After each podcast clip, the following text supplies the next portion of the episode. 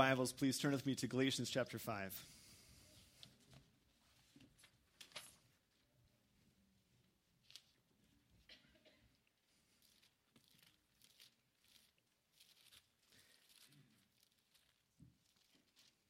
Galatians chapter 5, beginning in verse 16, and then following in verse 17 and 18. Here's what the Word of God says I say then, walk in the Spirit, and you shall not fulfill the lust of the flesh. For the flesh lusts against the Spirit, and the Spirit against the flesh and these are contrary to one another, so that you do not do the things that you wish. But if you are led by the Spirit, you are not under the law. Let's pray. Father in heaven, as we bow before you, thank you for preparing our heart with hymns and songs of praise, of worship of Jesus, the gospel, his death on the cross, his resurrection, and the abundant grace that is given.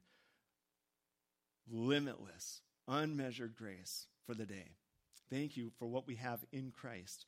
Thank you for the freedom we have from the law, but also the admonition that we are not to abuse our liberty to make it a license to sin.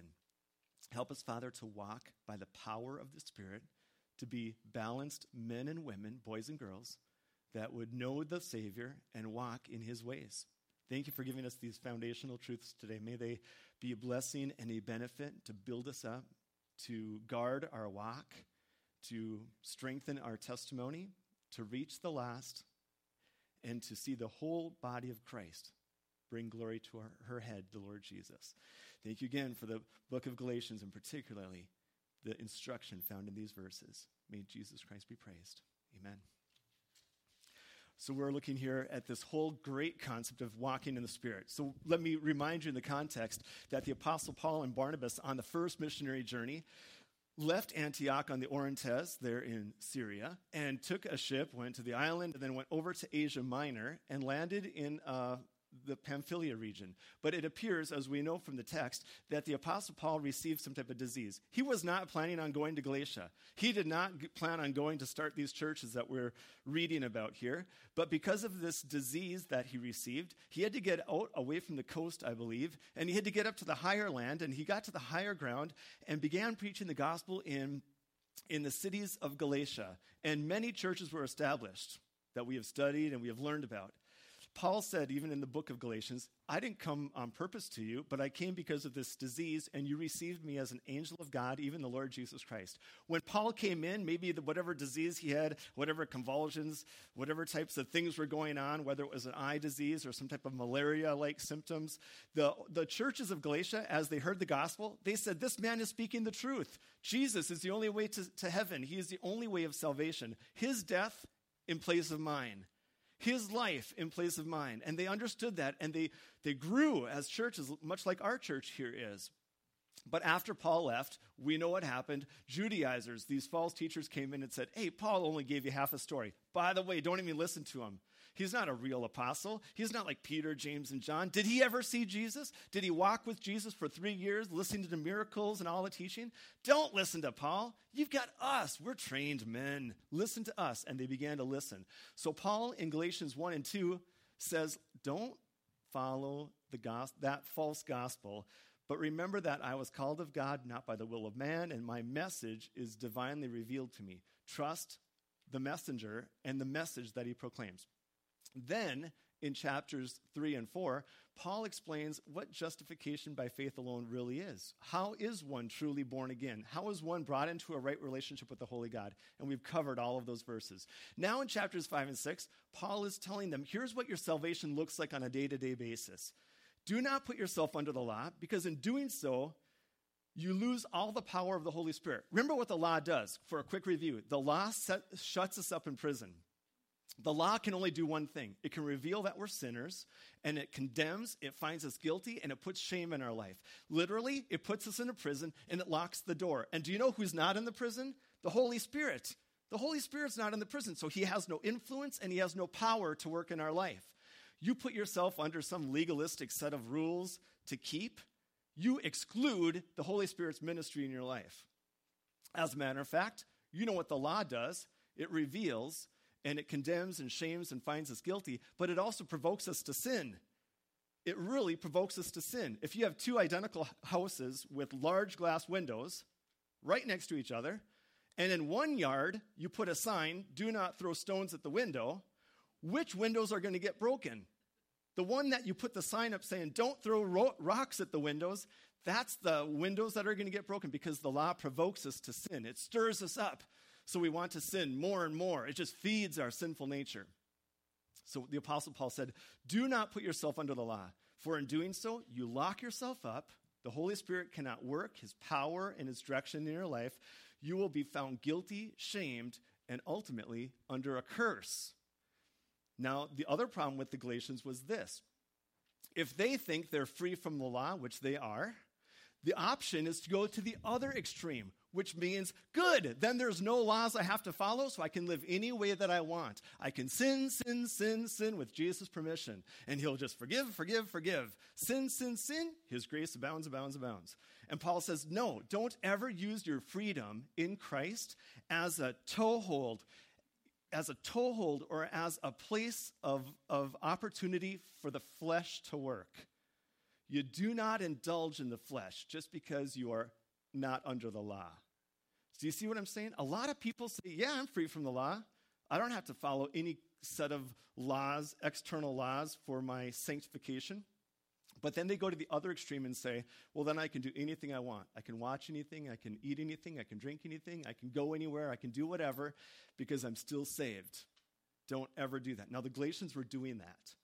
They were flipping from this legalistic mo- notion to using their freedom to indulge the flesh, either extreme provokes and, and just does not restrain sin at all. It feeds sin. And you know what happens when my sin is fed?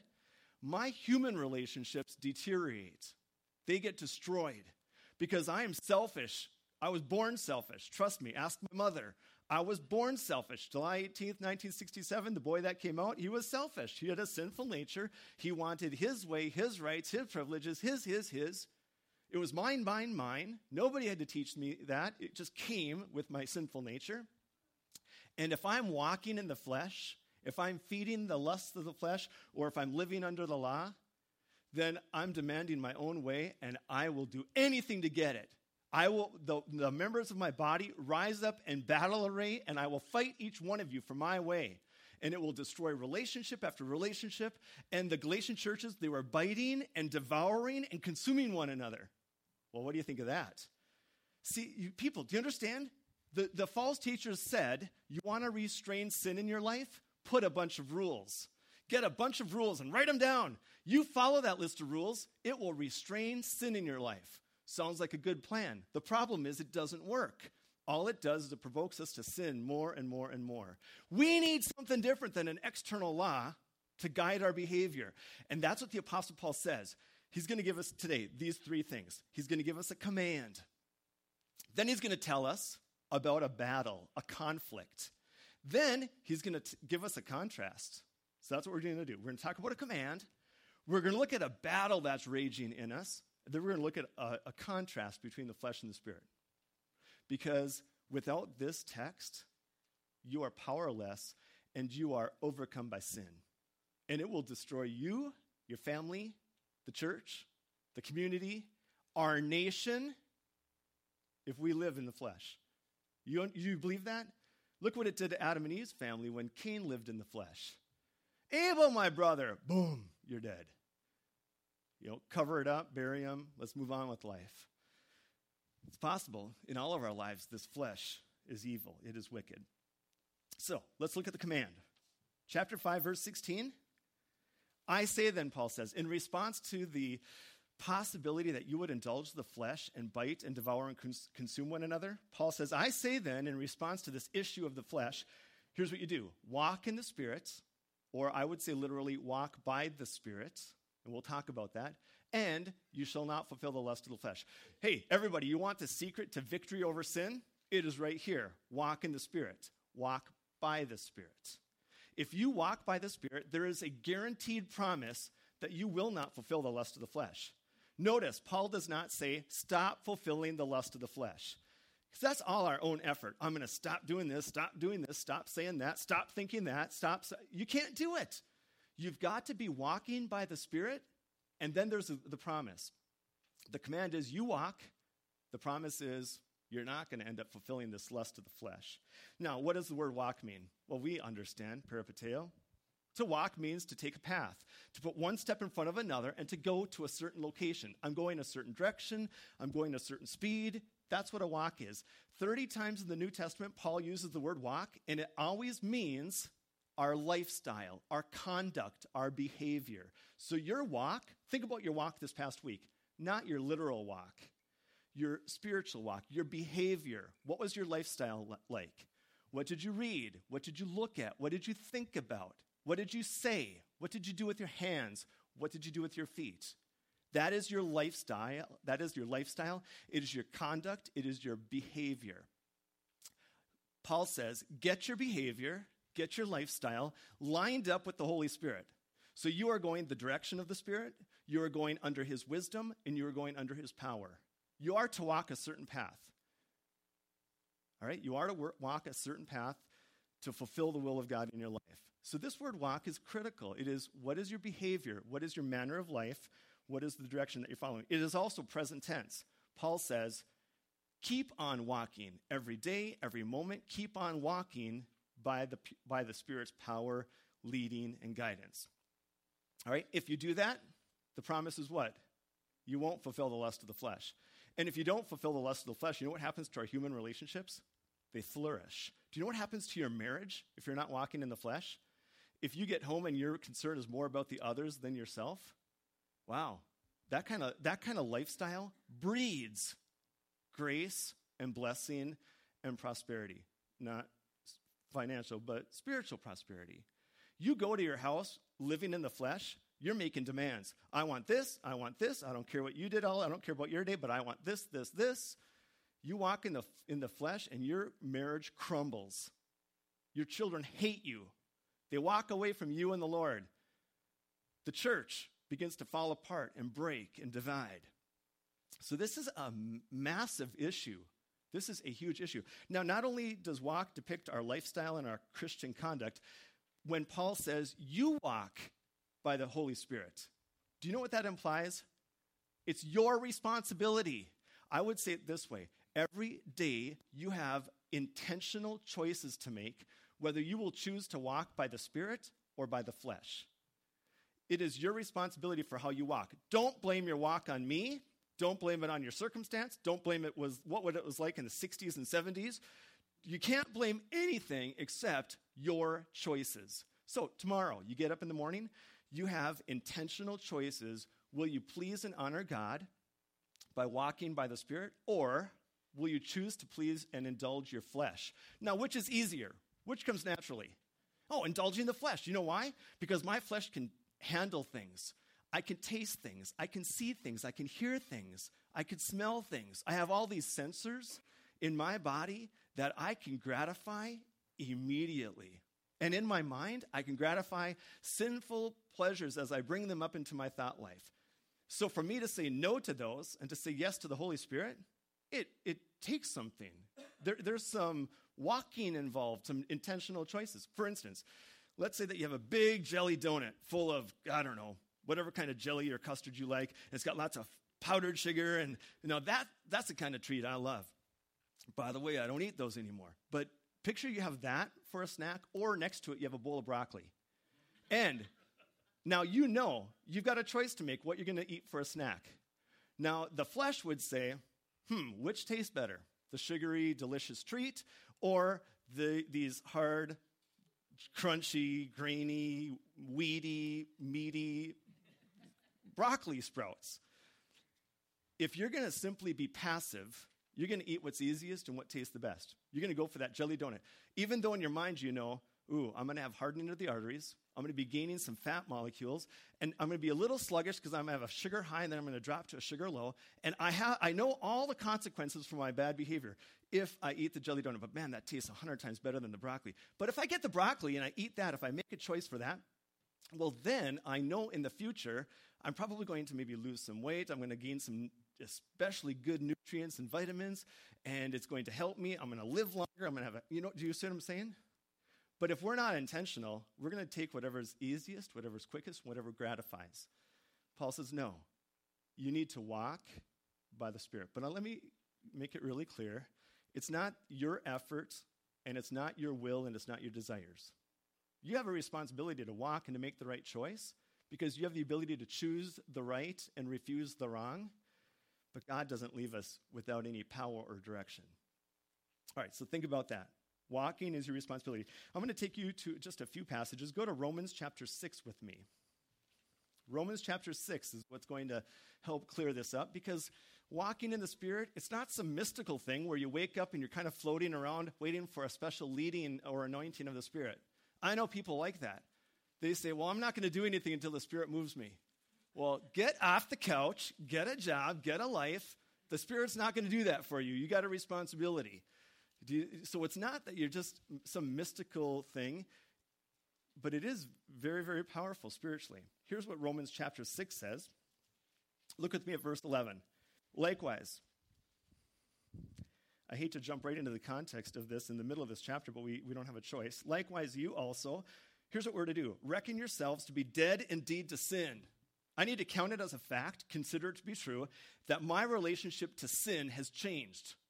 As I mentioned, I was born a sinner and I still commit sinful acts. But listen, everybody, look, the day that this body dies, my relationship to sin will change, won't it? When my body is laying in a casket right here, I mean, you could come up and tempt me with all sorts of sinful pleasures, but what's my body going to do? My relationship to sin is, because I'm dead, has changed. I can't look at it anymore and I can't taste it or do it. I can't do the sinful behavior because my relationship has changed. Paul says when you trusted Jesus as your Savior, your relationship to sin changed. Before it was your master and it directed the course of your life and your thoughts, but no longer. That power's been broken and you don't have to obey its lusts. You don't have to go back to it anymore. You, you know the illustration of working at McDonald's? Let's say you worked at McDonald's for a really hard, evil boss and he's like i want you to go back and clean the greasy things with a with a toothbrush and get on your hands and knee and you have to do this and it's awful and, and you don't get paid anything either and you just work and work and work and finally you say i'm fed up with that master. I want a new master. So you quit your job and you go work for a new boss and your new boss is fantastic.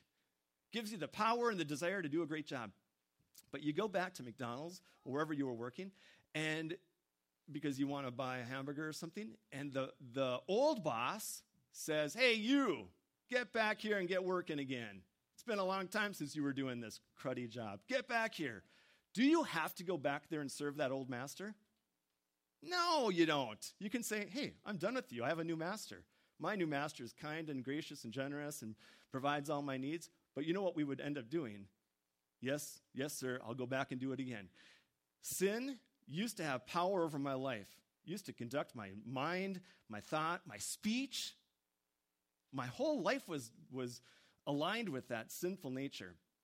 But when I trusted Jesus as my Savior, I got rid of that master. I have a new master. And he wants me to be a slave to him, to serve him and others in love.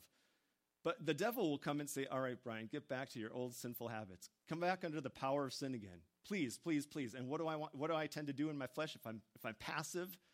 Yeah, it's easier. Far easier for me instead of battling the spiritual fight, far easier to go along with my flesh and just coast, you know? A little sin here, a little sin there, it's not that big of a deal. This is what Paul is saying. Don't do. You have a responsibility to walk. So in Romans 6, we have to just consider our relationship to sin has changed. Now look at verse 12. Therefore, do not let sin reign in your mortal body. Whose responsibility is that? Ours. Therefore, you do not allow sin to reign in your body. You have the ability to say no to sin, finally, because you have the Holy Spirit in you. You have a new nature that wasn't there before. You guys, listen. When I was born, I had a sinful nature and I was dead to Christ in my trespasses and sins of my spirit. But when I was born again, October 1st, 1993, God did not take my sinful nature and just say, let's spruce it up a little bit. Let's make it look a little nicer. Let's let it act a little bit better. My sinful nature never got better the day I got saved. Never once. As a matter of fact, my sinful nature has grown more corrupt. More and more and more corrupt, Ephesians 4 says. But you know what God did do? He put in me a new nature, a new disposition, ordered and centered on pleasing Him. So I've got the sinful nature that's been crucified with Christ, but its passions and desires are still there to influence and direct me away. And then I have a new nature that has never sinned, that only wants to glorify God. See, God never made my sinful nature better, and He didn't eradicate it. He left it there in its rotting, stinking desires, but He gave me a new nature to live by. See, do you see the battle going on already in us? So we are not to let sin reign in our mortal body, that you should obey it in its lust. You don't have to obey it anymore. Verse 13, here it is. And do not present your members as instruments of unrighteousness to sin. In other words, walk in the Spirit. Don't present your bodies. Listen, don't take your body and say, you know what, today I'm going to let it serve sin. I'm going to let my eyes do sinful things. I'm going to let my mouth say sinful things. I'm going to let my mind speak or think sinful things. Do not present your body as an instrument of sin because that's going to lead to death, a premature physical death. It will. God is not going to let you live sinfully, He'll take you out of the picture. It's called discipline. He will discipline His children, even to the point of taking you home early to, to heaven. But Paul says this. But, middle of verse 13, present yourselves to God as being alive from the dead, and your members, meaning your physical body, as instruments of righteousness to God. For sin shall not have dominion over you. I have a new nature. I can present this body to God's glory and to his service. I'm going to do that. I'm going to make a decisive act. I'm going to be intentional in my choices. I'm not going to drift. Notice, Paul doesn't say, I say then, drift in the Holy Spirit. No, he says, walk in the Holy Spirit, walk by the Spirit, meaning I'm going to present my body as an instrument of righteousness for his service and glory. And I'm going to say no to myself. I'm going to deny myself, pick up my cross, and follow him. All right, does that make sense? Take your Bibles, go with me to Ephesians chapter 5. You're in Romans, go to Ephesians chapter 5. Here's another way to look at walking the, by the Spirit it's not only presenting our bodies as instruments of righteousness. But Ephesians 5, here's another way to think of walking by the Spirit. Verse 18.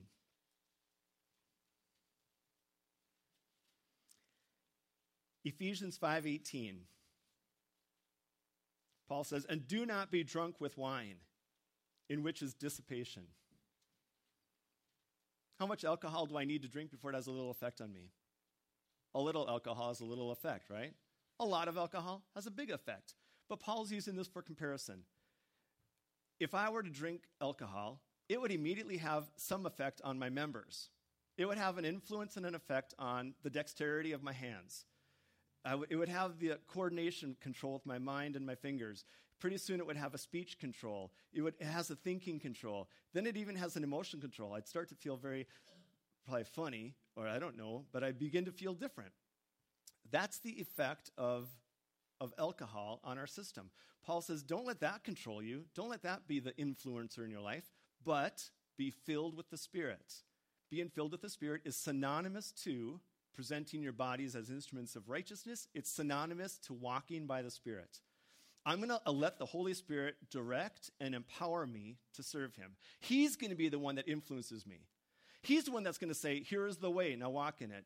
Here's a need, now serve. Here's what I want you to speak. Now speak. He's the one that is going to be, this word filled with the Holy Spirit, it's a command we're supposed to do. I already have the Holy Spirit in me. I now need to let Him influence, direct, and empower me. I need to let Him push me. This word filled, same word used in the book of Acts for the sail of a boat being filled with the wind.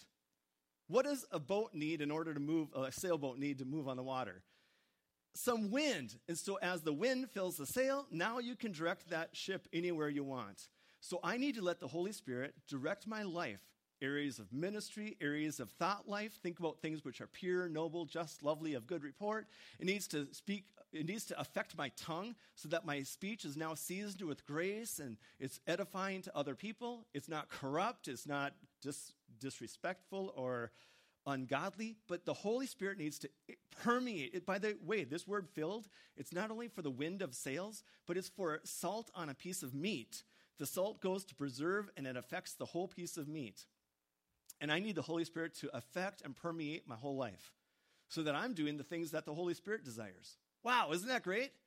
That's what walking by the Spirit's all about. But the outflow of filled, being filled with the Spirit is three things it is singing and making melody in your hearts, admonishing one another with your hymns. Secondly, it's giving thanks for everything. And thirdly, it's submission. Let me say it again. The result of being filled with the Spirit is you will speak and sing hymns, encouraging and strengthening one another. You will give thanks to the Lord for everything, and you'll be submissive one to another. Now, there's another passage in the New Testament that gives the same three results. Are you guys with me? So, the three results of walking by the Spirit you're going to sing and make melody in your hearts, you're going to give thanks and be submissive. In the book of Colossians, the same three results are found, but it doesn't say be filled with the Spirit. Take your Bibles, go with me now to Colossians. You were just in Ephesians, now look at Colossians chapter 3 with me. You want to know how to walk by the Spirit? Here it is. It is ordering your conduct, your lifestyle, your behavior Verse 16, Colossians 3:16. Let the word of Christ dwell in you richly in all wisdom, teaching and admonishing one another in psalms and hymns and spiritual songs, singing with grace. Verse 17, whatever you do in word or de- do, deed, do all in the name of the Lord Jesus, giving thanks. And verse 18, submission. Same three results singing and making melody, giving thanks and submission. But this time it's not being filled with the Spirit. What is it? Letting what dwell in you? The Word of God dwelling richly in you. Being an umpire in your life to direct your course of behavior. So all of these are synonyms. You guys, walking by the Spirit is not some mystical, abnormal, floaty, you know, it's not some experience like that. It is the normal Christian life. But I fear that our church culture today, that is not the normal Christian life. I fear that. The normal Christian life is to be in the Spirit, which means you're filled with the Spirit. He permeates, influences, and directs your path. The word of Christ is dwelling you in you richly, and you know what to do, and you have the, now the power and the desire to do it. That's the normal Christian life. That's what we should all be experiencing on a regular day. And if we do that, we shall not fulfill the lust of the flesh. That's the promise. But the problem is, if we don't, if we're not filled with the Word of Christ, if we don't have the Holy Spirit influencing and directing our path, if we're either indulging the flesh or living under the law, look out. Wars and battles will come. We'll fight with one another until we die. See how important this is? Are you walking by the Spirit? Now, be very careful. This is what it does not mean. Walking by the Spirit does not mean it is your effort and it is your will. It's not like I'm going to try harder tomorrow. I'm going to try harder. I just need to know what to do. Um, and, and so it's going to be my decision, my will. No, it's not, it's not that at all. I'm going to take you to one more passage Philippians chapter 2. Let me go to one. You need, I think this is so critical. Philippians 2. Just so you know, it's not your effort, your strength, and your will because if you were to do that, you're, you're going to fall and fail. Here's what it is Philippians 2, verse 12. Oh, what a great text. Now, you know, what, you know much about Philippi, the city of Philippi? The city of Philippi was very unique. It was a city like Rome, meaning that it, it was a colony of Rome, but it had its own jurisdiction and authority. It's very unique. It, it, it, was, anyways, that gets probably more than what I needed to get into. But the thing about Philippi, and I don't know if you've been to Philippi, I happened to be blessed to go to Philippi a couple years ago, and Philippi is full of mines gold mines, silver mines, all sorts of minerals in the earth. So the word Paul uses here to work out our salvation, it's the word to mine out treasures from the earth. Think the Philippians knew anything about mining out treasures from the earth? Yeah, absolutely. How do you get the gold out of the earth? Do you have to do do you just like do you just say, "Oh, I'm going to let let I'm going to let the rain do it?" No, what do you have to do if you want the treasures out of the earth? You got to dig, you got to work. Get a pickaxe, dig, get a shovel, dig, dig, dig, dig, dig, dig. It takes your intentional decision and some effort on your part. By the way, the word work not only means to mine out treasures from the earth, but being a math teacher, I like this.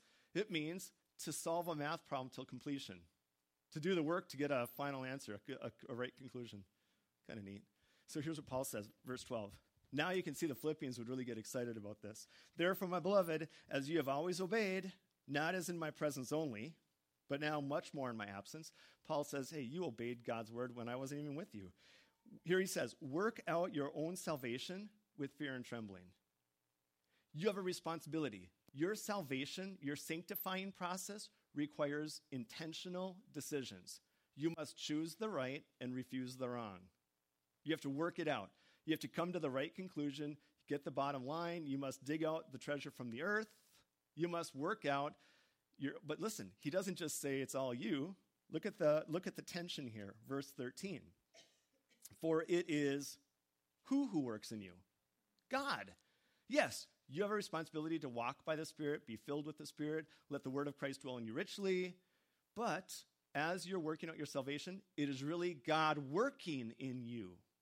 All right? Here's what he's going to do. Here's his work in you, both to will and to do for his good pleasure. There's two things God promises. He is going to give you the will, that means the desire. The Holy Spirit gives you the desire, and he gives you the to do. He gives you the energy to do it.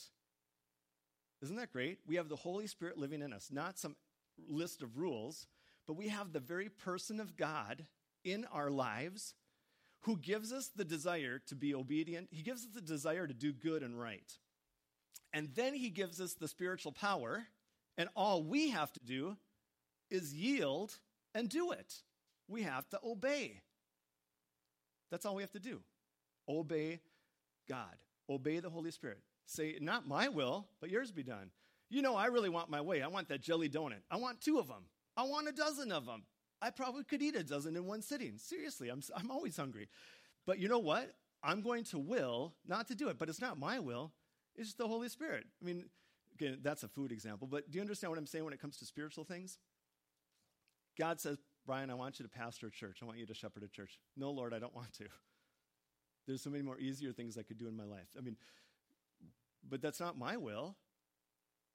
It's His will. He, you know, He's the one that puts gifts us and puts us places, and we simply say, Lord, you have to give me the desire and the ability. And you know what? He has given me the desire to pastor, and He has given me, I hope, the ability to do it by the, by, by the Holy Spirit's power. But then we have to do it. You have to do it. So the tension, right? There's two things involved your work to walk and to be filled, but then His power and His desire. All right, well, that's as clear as we can get. Let me read it again, verse 13. For it is God who works in you both to will, to give you the desire, and to do. It's the word energy. He'll give you the energy for his good pleasure, for the things that please him. Well, that's the command. Are we clear about the command? Your responsibility, but God's power and desire. Now, there's a problem with that. Uh, oh, let's talk about the promise. The promise is, you will not fulfill the lust of the flesh. Now, I'm going to skip to the crucial parts here. Listen, everybody, are you with me? Very, care- very carefully. Paul says he uses a double negative. And in English, a double negative means a positive, right? It, it means the reverse of it. But in the Greek, a double negative is just strengthening it. Here's what God says God says, if you walk by the Spirit, His power, His leading, His word, if you allow Him to direct your path and you yield and submit to do right, you will never, never, He says it twice, you will never, no, never, never yield to the flesh. Now, you know what the flesh is? The flesh is not my physical body. The flesh is the evil impulses, passions, and influence of my sinful nature, which, as I mentioned earlier, has not changed since the day I was conceived. It's been there and it's there still. So, I will never, ever yield or give in to those evil, evil impulses and passions and desires for my sinful nature, provided I've yielded myself to walking by the Spirit's power and, and direction and leading. See, that's how you have victory over sin. You need to say no to sin and yes to the Spirit. But what's, what's easier? If you're passive, what's easier? The flesh.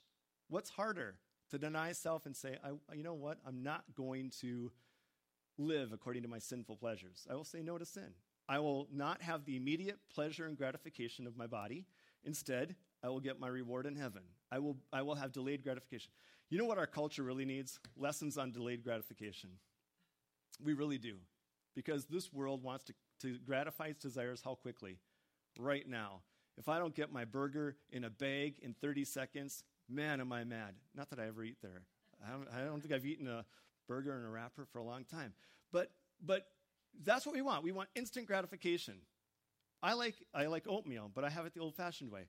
But instant oatmeal would be far greater if it had better nutrients because instant, I want it right now. Our culture wants to fulfill their pleasures right now. We're going to talk about the, what the works of the flesh are.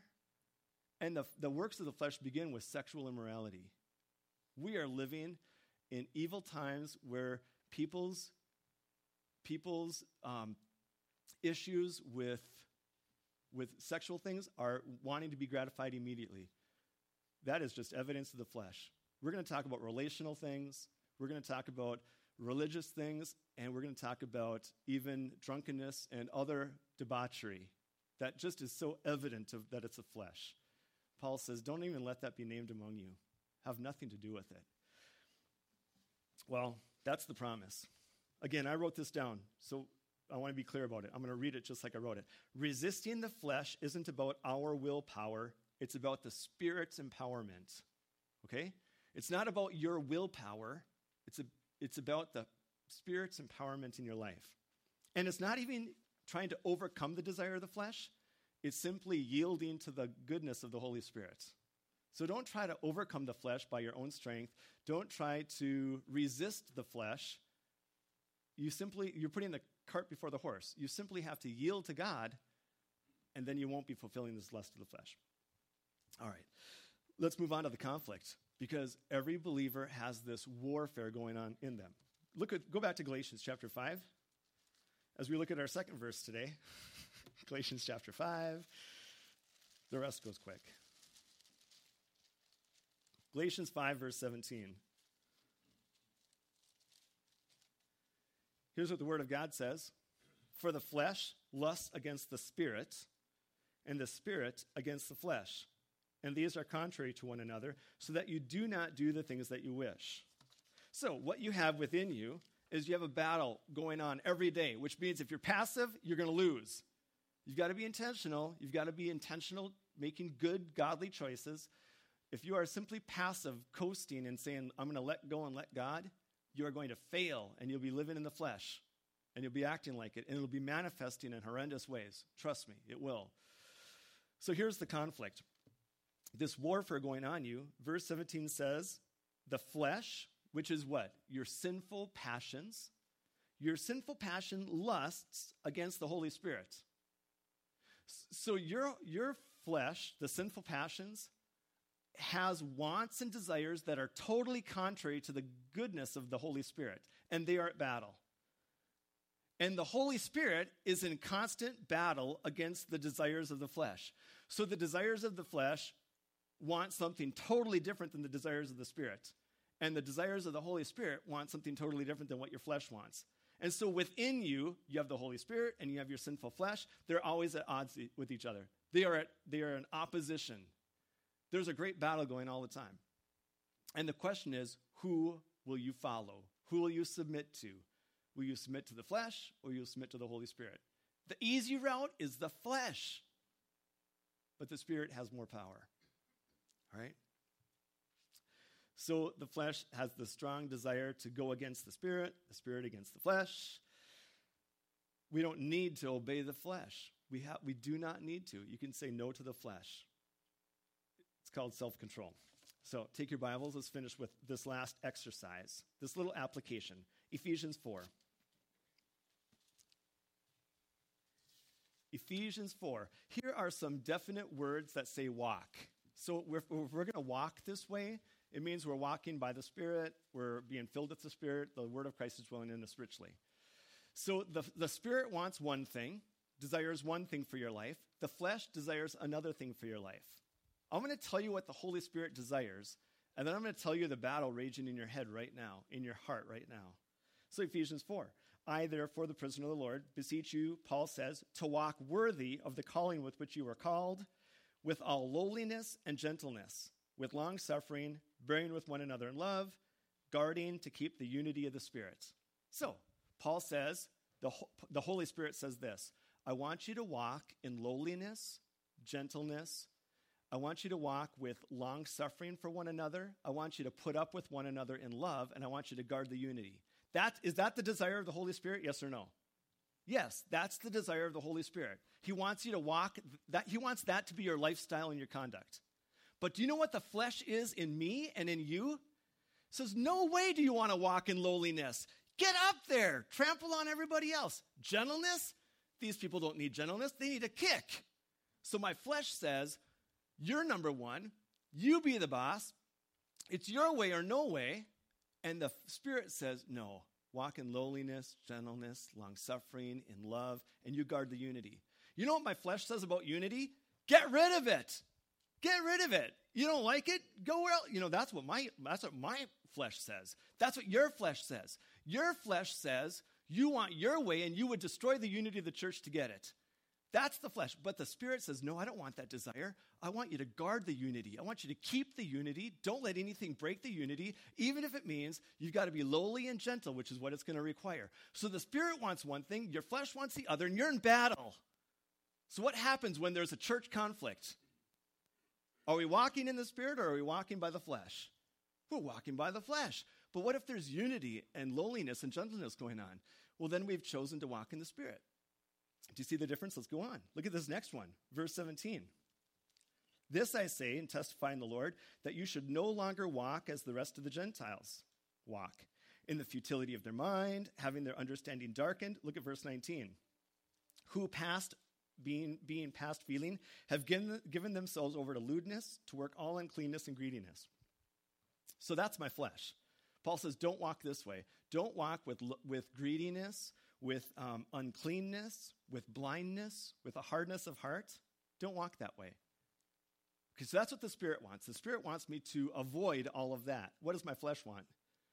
Feed me, feed me.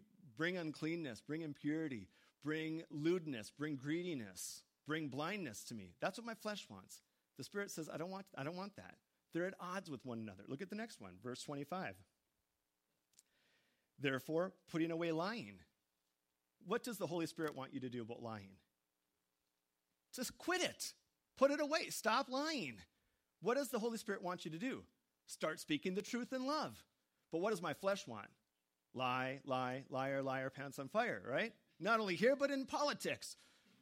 You know, people, our flesh wants to lie because we lie, we protect ourselves, we ruin everybody else. The Holy Spirit says, Don't lie, speak the truth. My flesh says, Lie, lie, lie, get out of it. Get out of it. Come up with a creative one because you got to remember this one. That's what my that's what my flesh says, but my the Holy Spirit in me says, "Don't." You speak the truth, and he goes on and on and on. Let's go on to the next one, chapter five, verse two. Walk how? Walk in love.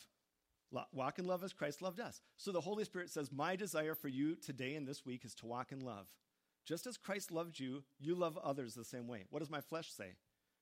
No way. I'm not going to love others like Christ loved me. That means I'm going to have to maybe sacrifice something of my time and treasures. I don't want that. I'm going to guard those with all my being. So my flesh battles against the spirit, the spirit battles against the flesh. You, wonder why there's any sanity around here? This is, this is what's going on. This is what's raging in every Christian on earth.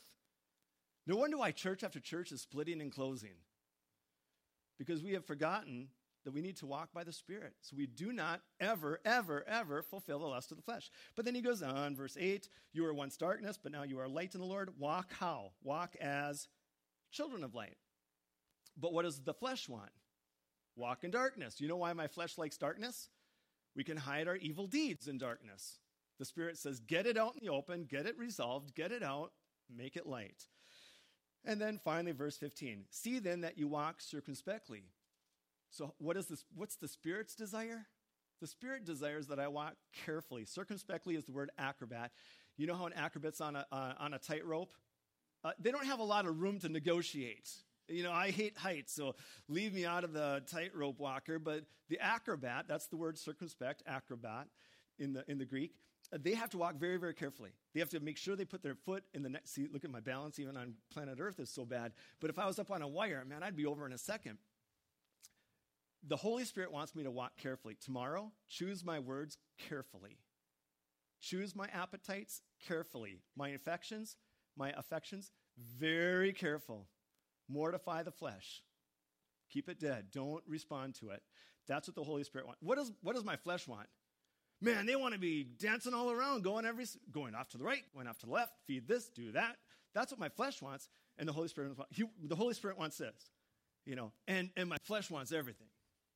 Do you see the battle going on? Which one do you follow? It's the one you present yourself to. It's the one that you say, Here, I'm your slave, use me today. You choose to go in the way of the flesh, you are saying, I'm going to follow those evil impulses and desires of my natural man. I will not obey God. That's what you're saying. I will not obey God. I will not have his power. I will not have his leading in my life. It's, uh, it's my own life. I go my own way. That's what fulfilling the lust of the flesh is. Boy, we could go on and on and on, but we're, we're not. We're done. So let, let's wrap it up with verse 18. Galatians 5:18. Last verse. Paul sums it up by saying, if I can get to it here, verse 18, but if you are led by the Spirit, if the Spirit is ordering your steps and you are following those steps, you are not under the law. You're not under the law as a way of condemnation, death, guilt, or curse. It's not regulating your life. Oh, listen, here, my last illustration. Hopefully, this is a good one. Would hate to end on a bad one, but maybe think about this. Do I need an external law to tell me to drive slowly in front of a school building where there's children playing by the road? Do I need a law that says drive slowly and carefully? I don't. I, I, I don't need that law.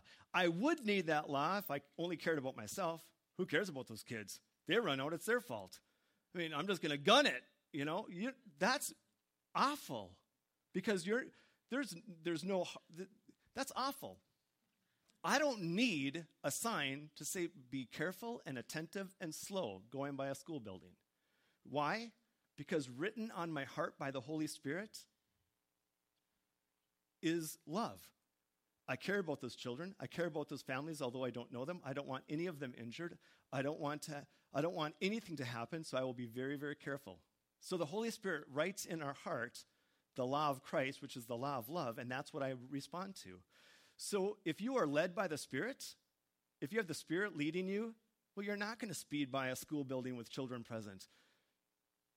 But so we're not under the law as a rule of life. Am I supposed to bear false witness? No. Am I supposed to murder? No. Do I need the external law? No, because the Holy Spirit is written on my heart. Don't do it. Don't even be angry with one another without cause. Don't even be angry, for in doing that I've murdered. Do you see what I'm saying? So if you are led by the Spirit, you don't need the law. Galatians, what are you doing? You're putting yourself back into the law. The Holy Spirit has no power, therefore no leading. Therefore, you're living in the flesh. You're going to devour one another. It's over. So Paul can't be any more clear. Now, tonight, you know what we're going to talk about? Paul says, listen, I don't need to tell you what the works of the flesh are. It's so obvious. So either what's being produced in your life are these works of the flesh or the fruit of the Spirit. And of course, walking in the Spirit's going to produce what? Fruit of the Spirit, which is what we want. We want to grow this abundant fruit of love, joy, peace, long suffering, gentleness, kindness, mercy, self control. There's no law against those, there's no curse for doing those. Free. You're free. Do them. Do them in abundance.